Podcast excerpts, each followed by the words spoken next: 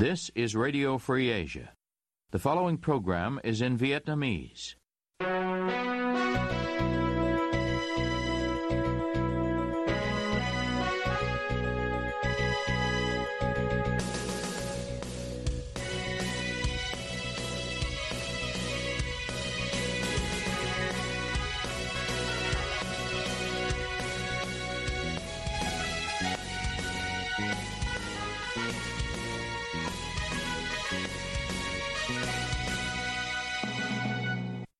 Đây là đài Á Châu Tự Do, phát đi từ thủ đô Washington, D.C., Hoa Kỳ. Toàn ban cùng Nguyên Lam xin kính chào quý thính giả.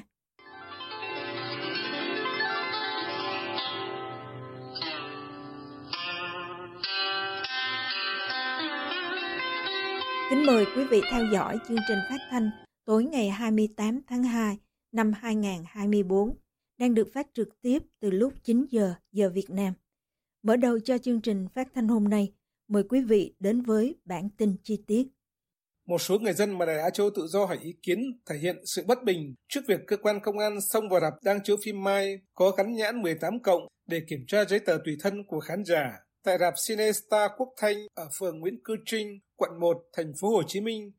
Một luật gia ở Hà Nội, người muốn ẩn danh vì lý do an ninh, bình luận việc kiểm tra của cơ quan chức năng ở rạp Cinestar Quốc Thanh vừa qua không dựa trên cơ sở luật pháp theo nguyên tắc của nhà nước pháp quyền, công chức chỉ được làm những việc pháp luật quy định, trao quyền, trao nghĩa vụ. Ông cho rằng cơ quan chức năng của phường Nguyễn Duy Trinh đã hoàn toàn sai vì thay vì kiểm tra quy trình hoạt động của rạp thì lại đi kiểm tra căn cước của người xem. Để kiểm tra giấy tờ tùy thân của người xem thì phải có dấu hiệu về lỗi của khán giả. Nhưng trong trường hợp này thì khán giả có lỗi gì?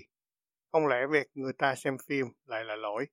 Ông Đinh Thuần Ngô, một người từng hành nghề luật sư nhiều năm ở thành phố Hồ Chí Minh trước khi định cư tại Hoa Kỳ, bình luận với Đài Á Châu Tự Do trong ngày 28 tháng 2. Có nhiều cách tiếp cận bởi vì thí dụ bạn trao cái quyền cho cái rạp cấm 18 tuổi là bạn phải tin người ta và người ta đúng người ta có làm sai đó thì phạt người ta còn làm sao để phát hiện làm sai bạn có nhiều cách thí dụ khi người ta mua vé bạn kiểm tra ngay từ đó theo ông, cơ quan chức năng có thể thực hiện kiểm tra việc tuân thủ quy định về độ tuổi của khán giả một cách tế nhị hơn từ trước khi khán giả mua vé vào rạp. Ông nói, về mặt luật ấy, cơ quan công quyền có nhiều cách để làm một cách văn hóa văn minh so với chuẩn mực của thế giới hơn là làm những kiểu rất là rừng rú. Ở trong thế kỷ 21 này nhảy vô như vậy đó là một hành xử không văn hóa. Bởi vì họ mang danh một ngày văn hóa mà không có một hoạt động một cách rất là văn hóa trong một môi trường văn hóa. Ông cho rằng hành xử của các lực lượng chức năng trong vụ việc trên biểu hiện xã hội Việt Nam không dựa trên một niềm tin. Trong một status của mình trên Facebook, ông Nguyễn Dân ở thành phố Hồ Chí Minh chỉ trích sự thô bạo của cơ quan chức năng. Ông viết, phải xem việc công an giữ buổi chiếu phim xong vào rạp kiểm tra có khán giả nào dưới 18 tuổi không là một việc tày đình. Một đất nước tự xưng, tự do dân chủ, không thể có việc công an ngang nhiên hành xử thô bạo như vậy. Nhạc sĩ Tuấn Khanh nói rằng trong một khung cảnh thưởng thức văn hóa, không có gì khó chịu bằng việc nhân viên công lực đột nhiên xuất hiện và khám xét. Đây là việc tính toán thuận lợi cho phía cơ quan nhà nước, nhưng không nghĩ gì đến tâm lý khán giả và cú sốc đời sống văn hóa nói chung. Thuốc lá ở Việt Nam cũng có quy định tuổi để bán, nhưng chưa bao giờ thấy một cuộc kiểm tra nào tương tự ở nơi bán thuốc lá lẻ hay trong các quán bar vũ trường. Sự gắt gao riêng biệt này quả là cần suy nghĩ về mục đích lẫn hành động. Theo ông, bóng dáng của lực lượng công quyền tùy tiện xen vào đời sống bình thường đối với người dân miền Nam, nó vẫn là một ký ức nặng nề, có từ thời ngăn sông cấm chợ. Tưởng như mọi thứ đã đi qua, nhưng sau vài thập niên, nó vẫn hiện hiện y như vậy. Phóng viên gửi email cho Cục Điện ảnh với đề nghị bình luận về việc kiểm tra đột xuất của lực lượng chức năng đối với Cinestar Quốc Thanh nhưng chưa nhận được ngay phản hồi. Miền Nam Việt Nam gồm thành phố Hồ Chí Minh và vựa lúa đồng bằng sông Cửu Long hứng chịu đợt nắng nóng bất thường trong tháng 2 năm 2024. AFP loan tin dẫn xác nhận của giới chức khí tượng đưa ra ngày 28 tháng 2 về đợt nắng nóng bất thường tại miền Nam Việt Nam ở đồng bằng sông Cửu Long, một số khu vực bị hạn hán và nông dân phải chuyển đổi mùa vụ do nước xuống thấp trong các kênh mương. Các nhà khí tượng cho AFP biết đợt nắng nóng dữ dội bắt đầu từ ngày 9 tháng 2 với nhiệt độ lên đến 38 độ C. Đó là hiện tượng nóng cao bất thường vào tháng 2 ở miền Nam Việt Nam. Thường vào tháng 4 hay tháng 5, nhiệt độ đỉnh điểm mới lên đến 39 độ C. Chuyên gia Lê Đình Quyết thuộc Trung tâm Dự báo Khí tượng miền Nam nói với AFP rằng hiện tượng El Nino và tác động chung của biến đổi khí hậu góp phần tạo nên đợt khô hạn bất thường như vừa nêu. Trên bình diện toàn cầu, năm 2023 là năm nóng kỷ lục theo ghi nhận của Tổ chức Khí tượng Thế giới WMO. Vào năm qua, WMO đưa ra cảnh báo năm nay có thể còn nóng hơn cả năm 2024, lý do vì hiện tượng El Nino xuất hiện từ giữa năm 2023 sẽ làm nhiệt độ toàn cầu tăng lên trong một năm sau đó. Các nhà khoa học cảnh báo thời tiết cực đoan đang gia tăng do tình trạng ấm nóng toàn cầu. Bí thư bốn tỉnh biên giới phía Bắc của Việt Nam gồm Cao Bằng, Quảng Ninh, Hà Giang, Lạng Sơn. Vào sáng ngày 28 tháng 2, gặp người đồng nhiệm khu tự trị dân tộc Choang, Quảng Tây, Trung Quốc. Truyền thông nhà nước Việt Nam loan tin cho biết, cuộc gặp nằm trong chương trình gặp gỡ đầu xuân 2024 giữa hai phía. Tại cuộc gặp, hai phía ký biên bản hội nghị về xây dựng cộng đồng chia sẻ tương lai Việt Nam Trung Quốc mang ý nghĩa chiến lược. Thông tin được đưa ra tại cuộc gặp cho thấy kim ngạch xuất nhập khẩu giữa hai bên các tỉnh khu năm 2023 đạt hơn 9 tỷ 300 triệu đô la. Số liệu này được nhận định đóng góp vào tổng kim ngạch xuất nhập khẩu giữa hai nước Việt Nam và Trung Quốc. Thống kê cho thấy, từ năm 2016, Việt Nam liên tục là đối tác thương mại lớn nhất trong khối các quốc gia Đông Nam Á ASEAN của Trung Quốc. Từ năm 2020, Việt Nam là đối tác thương mại lớn thứ sáu trên thế giới của Trung Quốc. Kim ngạch thương mại giữa Việt Nam và Trung Quốc năm 2023 đạt trên 171 tỷ đô la Mỹ. Tham vấn chính trị lần thứ hai Việt Nam Đan Mạch diễn ra vào ngày 26 tháng 2 tại Hà Nội. Thứ trưởng Ngoại giao Việt Nam Lê Thị Thu Hằng cho biết, Hà Nội đang nỗ lực phối hợp với Copenhagen sớm hoàn thiện kế hoạch hành động đối tác chiến lược xanh theo tuyên bố chung mà Thủ tướng hai nước thông qua vào tháng 11 năm 2023, cũng như thúc đẩy hợp tác hiệu quả với Đan Mạch trong khuôn khổ đối tác chuyển đổi năng lượng công bằng GEPT. Đại diện Việt Nam đề nghị Đan Mạch triển khai các dự án cụ thể nhằm hỗ trợ các vùng dễ bị tổn thương bởi biến đổi khí hậu, nhất là vùng đồng bằng sông Cửu Long. Đối với vấn đề Biển Đông, hai phía nhấn mạnh ủng hộ lập trường và vai trò trung tâm của ASEAN về đảm bảo an ninh, an toàn, tự do hàng không, hàng hải trên vùng biển, giải quyết tranh chấp bằng biện pháp hòa bình, tôn trọng luật pháp quốc tế, nhất là Công ước Liên Hiệp Quốc về luật biển UNCLOS năm 1982. Bộ trưởng Công thương Việt Nam ông Nguyễn Hồng Diên mới đây đề nghị với Chủ tịch Hiệp hội Công nghiệp bán dẫn Hoa Kỳ SIA giúp Việt Nam đẩy mạnh ngành công nghiệp bán dẫn. Truyền thông nhà nước cho biết ông Nguyễn Hồng Diên có cuộc gặp với Chủ tịch SIA ông John Nuffer bên lề hội nghị Bộ trưởng WTO lần thứ 13 đang diễn ra tại các tiểu vương quốc Ả Rập UAE. Chính phủ Việt Nam đặt ưu tiên phát triển ngành công nghiệp bán dẫn và cam kết sẽ tăng cường hỗ trợ cho các nghiên cứu trong lĩnh vực này, thu hút đầu tư từ các công ty nước ngoài. Tại cuộc gặp với đại diện SIA, ông Diên cho biết Việt Nam dành sự quan tâm lớn và mong muốn làm việc với các hiệp hội, doanh nghiệp để trao đổi thông tin và kinh nghiệm trong lĩnh vực này. Mục tiêu là tham gia sâu vào chuỗi cung ứng bán dẫn toàn cầu. Để đạt được kỳ vọng đó, Việt Nam mong muốn được SIA hỗ trợ, kết nối thị trường, công nghệ, nguồn lực tài chính và sớm có các dự án hợp tác cụ thể với các doanh nghiệp Hoa Kỳ để thông qua đó có cơ sở xem xét cơ chế, chính sách phù hợp thúc đẩy ngành công nghiệp bán dẫn phát triển. Truyền thông nhà nước dẫn lời ông Diên cho biết tại cuộc gặp. Theo số liệu của truyền thông nhà nước, Việt Nam hiện nay có khoảng 6.000 kỹ sư làm việc trong lĩnh vực công nghiệp bán dẫn và mục tiêu đào tạo 50.000 kỹ sư chất lượng cao từ nay đến năm 2030. Việt Nam cũng đã thành lập Trung tâm Đổi mới Sáng tạo Quốc gia NIC và ba khu công nghệ cao tại Thành phố Hồ Chí Minh, Hòa Lạc và Đà Nẵng, sẵn sàng đón các nhà đầu tư ngành bán dẫn với cơ chế ưu đãi cao. Trong một cuộc phỏng vấn với Nikkei Asia nhân chuyến thăm Việt Nam hồi tháng trước, Thứ trưởng Ngoại giao Mỹ Jose Fernandez cho biết Việt Nam là một mục tiêu hàng đầu cho các trợ giúp trong đạo luật US CHIPS của Mỹ và số tiền sẽ phụ thuộc vào các đánh giá được đưa ra trong tháng này. Theo đạo luật CHIPS của Mỹ, Hoa Kỳ sẽ cung cấp 500 triệu đô la để cải thiện việc đào tạo trong ngành công nghiệp bán dẫn, an ninh mạng toàn cầu, Thứ trưởng Jose Fernandez cho biết thêm.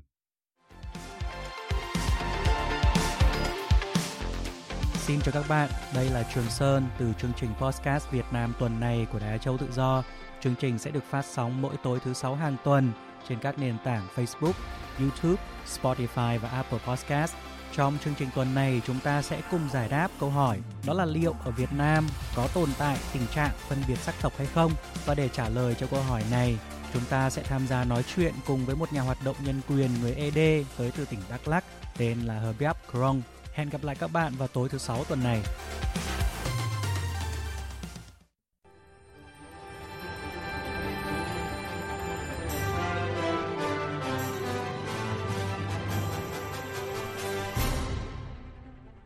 Quý thính giả đang theo dõi chương trình phát thanh của Đài Á Châu Tự Do.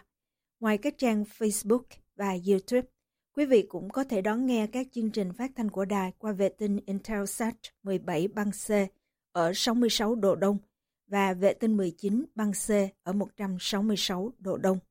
Tiếp nối chương trình, mời quý vị cùng với Diệm Thi tìm hiểu tại sao những sự kiện liên quan Trung Quốc bị loại khỏi chương trình kỷ niệm tại Việt Nam. Đầu năm 2024, trang thông tin điện tử Ban dân tộc tỉnh Bình Thuận đăng kế hoạch kỷ niệm các ngày lễ lớn và sự kiện lịch sử quan trọng trong năm. Nằm đầu danh sách là kỷ niệm 94 năm ngày thành lập Đảng Cộng sản Việt Nam. Những ngày được kỷ niệm sau đó là 49 năm ngày giải phóng miền Nam thống nhất đất nước, 70 năm ngày chiến thắng Điện Biên Phủ, 134 năm ngày sinh Chủ tịch Hồ Chí Minh, 79 năm ngày cách mạng tháng 8, ngày quốc khánh nước Cộng hòa xã hội chủ nghĩa Việt Nam vân vân. Ngoài ra, còn có kỷ niệm ngày sinh của một loạt lãnh đạo quá cố của đảng, nhà nước như Trần Phú, Nguyễn Chí Thanh, Nguyễn Lương Bằng. Sau cùng là kỷ niệm ngày sinh của Lenin, Các Mác, Engel.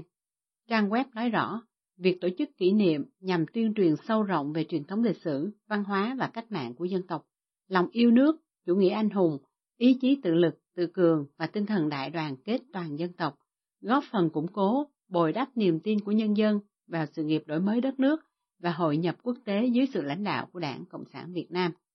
Điều đáng nói là ngày Việt Nam mất Hoàng Sa vào tay Trung Quốc 19 tháng 1, ngày Trung Quốc đem quân xâm lược 6 tỉnh biên giới phía Bắc Việt Nam 27 tháng 2, ngày Trung Quốc chiếm một số đảo của Việt Nam ở Trường Sa 14 tháng 3 thì không có trong danh sách kỷ niệm của tỉnh Bình Thuận. Nhiều năm trước đây, vào ngày 19 tháng 1 và ngày 14 tháng 3, nhiều người dân tập trung tại tượng đài Lý Thái Tổ ở trung tâm Hà Nội và tượng đài Đức Thánh Trần ở Bến Bạch Đằng, Sài Gòn để thắp hương tưởng niệm các tử sĩ, nhưng thường xuyên bị chính quyền ngăn cản. Năm nay, kỷ niệm 50 năm ngày mất Hoàng Sa, an ninh chặn những nhân vật bất đồng chính kiến ngay tại nhà, cho nên không có cuộc tưởng niệm đông người và công khai nào diễn ra. Ông Nguyễn Khắc Mai, nguyên trưởng ban nghiên cứu, ban dân vận trung ương, nói với RFA suy nghĩ của ông vào sáng ngày 7 tháng 2 năm 2024. Hiện nay là nói chung là người ta chú trọng những cái ngày kỷ niệm của Đảng Cộng sản yeah. Dạ. nhiều hơn là những ngày của dân tộc. Những ngày như là trận hải chiến Hoàng Sa của à, Hải quân Việt Nam Cộng Hòa hay là những cái, à, cả ngày kỷ niệm à, 17 tháng riêng đấy, cái ngày mà Trung Quốc nó đem quân xâm lược sáu tỉnh miền Bắc đấy. Đây là những vấn đề lịch sử, nhưng mà không dám tổ chức cho dân kỷ niệm. Mà người ta phản đối cái này là người ta chê rách mà vẫn cứ lì ra là chưa chịu sửa. Như thế là quá sợ tàu trong khi lấy tàu thì nó cũng lấy những cái ngày đấy nó làm là kỷ niệm chiến thắng oanh liệt của nó vân vân. Yeah. để tuyên truyền. Còn mình thì là im ra đi. Cho nên cái mà vô tâm như thế là có tội đối với nhân dân với dân tộc. Nhà nghiên cứu Biển Đông Đinh Kim Phúc bày tỏ quan điểm của ông trong cùng ngày. À, năm 2023 đó, thì tôi đã rất ngạc nhiên trên trang web của Bộ Công Thương. Cái chương trình kỷ niệm của nguyên năm 2023 đó thì không hề có cái ngày 19 tháng Giêng, 17 tháng 2 và 14 tháng 3. Và năm nay cũng vậy. Theo một cái trang web chính thức của tỉnh Bình Thuận ấy, thì tôi thấy là ba cái sự kiện này đã bị gạt qua mẹ ngoài lề. Chúng ta nên nhớ rằng cái cuộc chiến tranh bảo vệ tổ quốc ở biên giới phía Bắc và biên giới phía Tây Nam, cũng như cái cuộc bảo vệ chủ quyền, quyền chủ quyền và quyền giải phán của Việt Nam trên Biển Đông đấy, thì hết sức là gây go. Và tôi có thể nói rằng máu của đồng bào của chiến sĩ không phải là nước lã. Tôi không biết lãnh đạo Việt Nam sợ cái gì. Trong khi mỗi năm đến ba ngày này thì Trung Quốc họ vẫn tưởng niệm.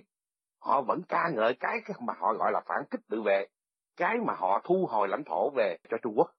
Và trong khi đó Việt Nam lặng im. Tôi không biết lý giải như thế nào. Nếu mà hành động như vậy đấy, thì làm sao giáo dục lòng yêu nước cho thế hệ trẻ. Và tôi cứ nhắc lại mai này nếu chiến tranh xảy ra, thì ai sẽ là người cầm súng? bạn bè là bạn bè đồng chí là đồng chí nhưng mà quyền lợi quốc gia là tối thượng tôi xin nhắc lại năm 2014 khi phát biểu tại Manila thủ tướng Nguyễn Tấn Dũng đã rất là đanh thép không đánh đổi chủ quyền lấy tình hữu nghị diễn dông dạ. đấy là cái khẩu hiệu mà chúng ta phải nhớ tháng 5 năm 2014 Thủ tướng Việt Nam lúc đó là ông Nguyễn Tấn Dũng có chuyến thăm và làm việc tại Philippines. Trả lời báo chí quốc tế về hành xử của Việt Nam về tình hình Biển Đông, Ông Dũng nhấn mạnh, Việt Nam kiên quyết bảo vệ chủ quyền và lợi ích chính đáng của mình, bởi vì chủ quyền lãnh thổ, chủ quyền biển đảo là thiêng liêng. Việt Nam luôn mong muốn có hòa bình, hữu nghị, nhưng phải trên cơ sở bảo đảm độc lập, tự chủ, chủ quyền, toàn vẹn lãnh thổ, vùng biển và nhất định không chấp nhận đánh đổi điều thiêng liêng này để nhận lấy một thứ hòa bình, hữu nghị viễn vông, lệ thuộc nào đó. Với việc tỉnh Bình Thuận bỏ 3 ngày liên quan đến Trung Quốc ra khỏi danh sách kỷ niệm năm 2024, luật sư Đặng Đình Mạnh nêu quan điểm của ông với RFA. Đọc bản kế hoạch tuyên truyền về các ngày lễ trong năm 2024, trong đó bao gồm luôn cả việc tuyên truyền kỷ niệm ngày sinh của các lãnh đạo Cộng sản đã mất. Thế nhưng điều mà tôi thật sự thất vọng sâu sắc khi không đề cập gì đến các sự kiện mất Hoàng Sa và Trường Sa cả. Điều đó chứng tỏ chế độ không hề có ý chí khôi phục lại lãnh thổ bị đánh chiếm. Không những thế, họ xem trọng ngày sinh lãnh tụ của họ hơn là việc khôi phục lại lãnh thổ bị chiếm mất. À, với giặc ngoại xâm từ phương Bắc, ấy, thì không phải thế hệ chúng ta ngày hôm nay mới phải đối diện với điều đó. Nào là giặc Hán, Tống, Nguyên, Minh, Thanh. Thế hệ nào ở Việt Nam bị ngoại xâm, thì thế hệ đó đứng lên đánh đuổi, khôi phục lại nền độc lập, thu hồi lại lãnh thổ một cách hết sức là sòng phẳng, dứt khoát. Chỉ đến thế hệ chúng ta khi mà nằm dưới cái sự cai trị của Cộng sản thì mới nhu nhược và đớn hèn với cái chủ trương là để lại di sản chống ngoại xâm cho thế hệ con cháu. Đến mức tôi đã nghĩ là lãnh thổ thiên liêng của đất nước là chỉ có người dân thì mới quan tâm, mới đau xót khi mà lãnh thổ bị, bị giặc ngoại xâm chiếm đóng. Mà tôi cho rằng cái điều đó nó lại không phải là cái sự quan tâm của Đảng Cộng sản. Vào ngày 19 tháng 1 năm 2024, tròn 50 năm ngày mất Hoàng Sa, người phát ngôn Bộ Ngoại giao Việt Nam Phạm Thu Hằng phát biểu trước báo giới rằng Việt Nam có đầy đủ cơ sở pháp lý và bằng chứng lịch sử để khẳng định chủ quyền của Việt Nam đối với hai quần đảo Hoàng Sa và Trường Sa. Trong đó, chủ quyền của Việt Nam đối với Hoàng Sa được xác lập ít nhất từ thế kỷ 17, phù hợp với luật pháp quốc tế và được các nhà nước kế tiếp nhau của Việt Nam thực hiện một cách hòa bình, liên tục, công khai. Một tuần sau, ngày 24 tháng 1 năm 2024, phát ngôn nhân Bộ Ngoại giao Trung Quốc Uông Văn Bân nói trong cuộc họp báo thường kỳ ở Bắc Kinh rằng Trung Quốc là nước đầu tiên phát hiện, đặt tên, phát triển, quản lý các đảo và quần đảo và tiếp tục thực thi quyền chủ quyền đối với những đảo và quần đảo đó. Trung Quốc luôn luôn phản đối tuyên bố chủ quyền phi pháp của các nước liên quan đối với lãnh thổ Hoa Lục và sẽ tiếp tục bảo vệ vững chắc chủ quyền của nước mình.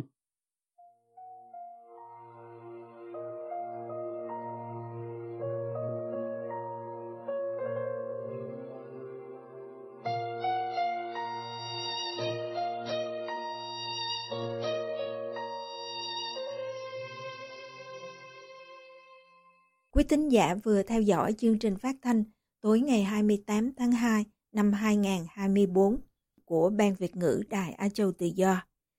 Ứng dụng tin mới RFA trên điện thoại thông minh và podcast cũng có thể giúp quý vị theo dõi các chương trình tin tức thời sự bằng video hay audio của Đài Á Châu Tự Do. Quý vị quan tâm đến chương trình, xin gửi email về địa chỉ vietweb rfa.org. Toàn ban cùng Nguyên Lam cảm ơn quý vị đã đến với chương trình và hẹn gặp lại quý vị vào chương trình ngày mai. You have been listening to Radio Free Asia.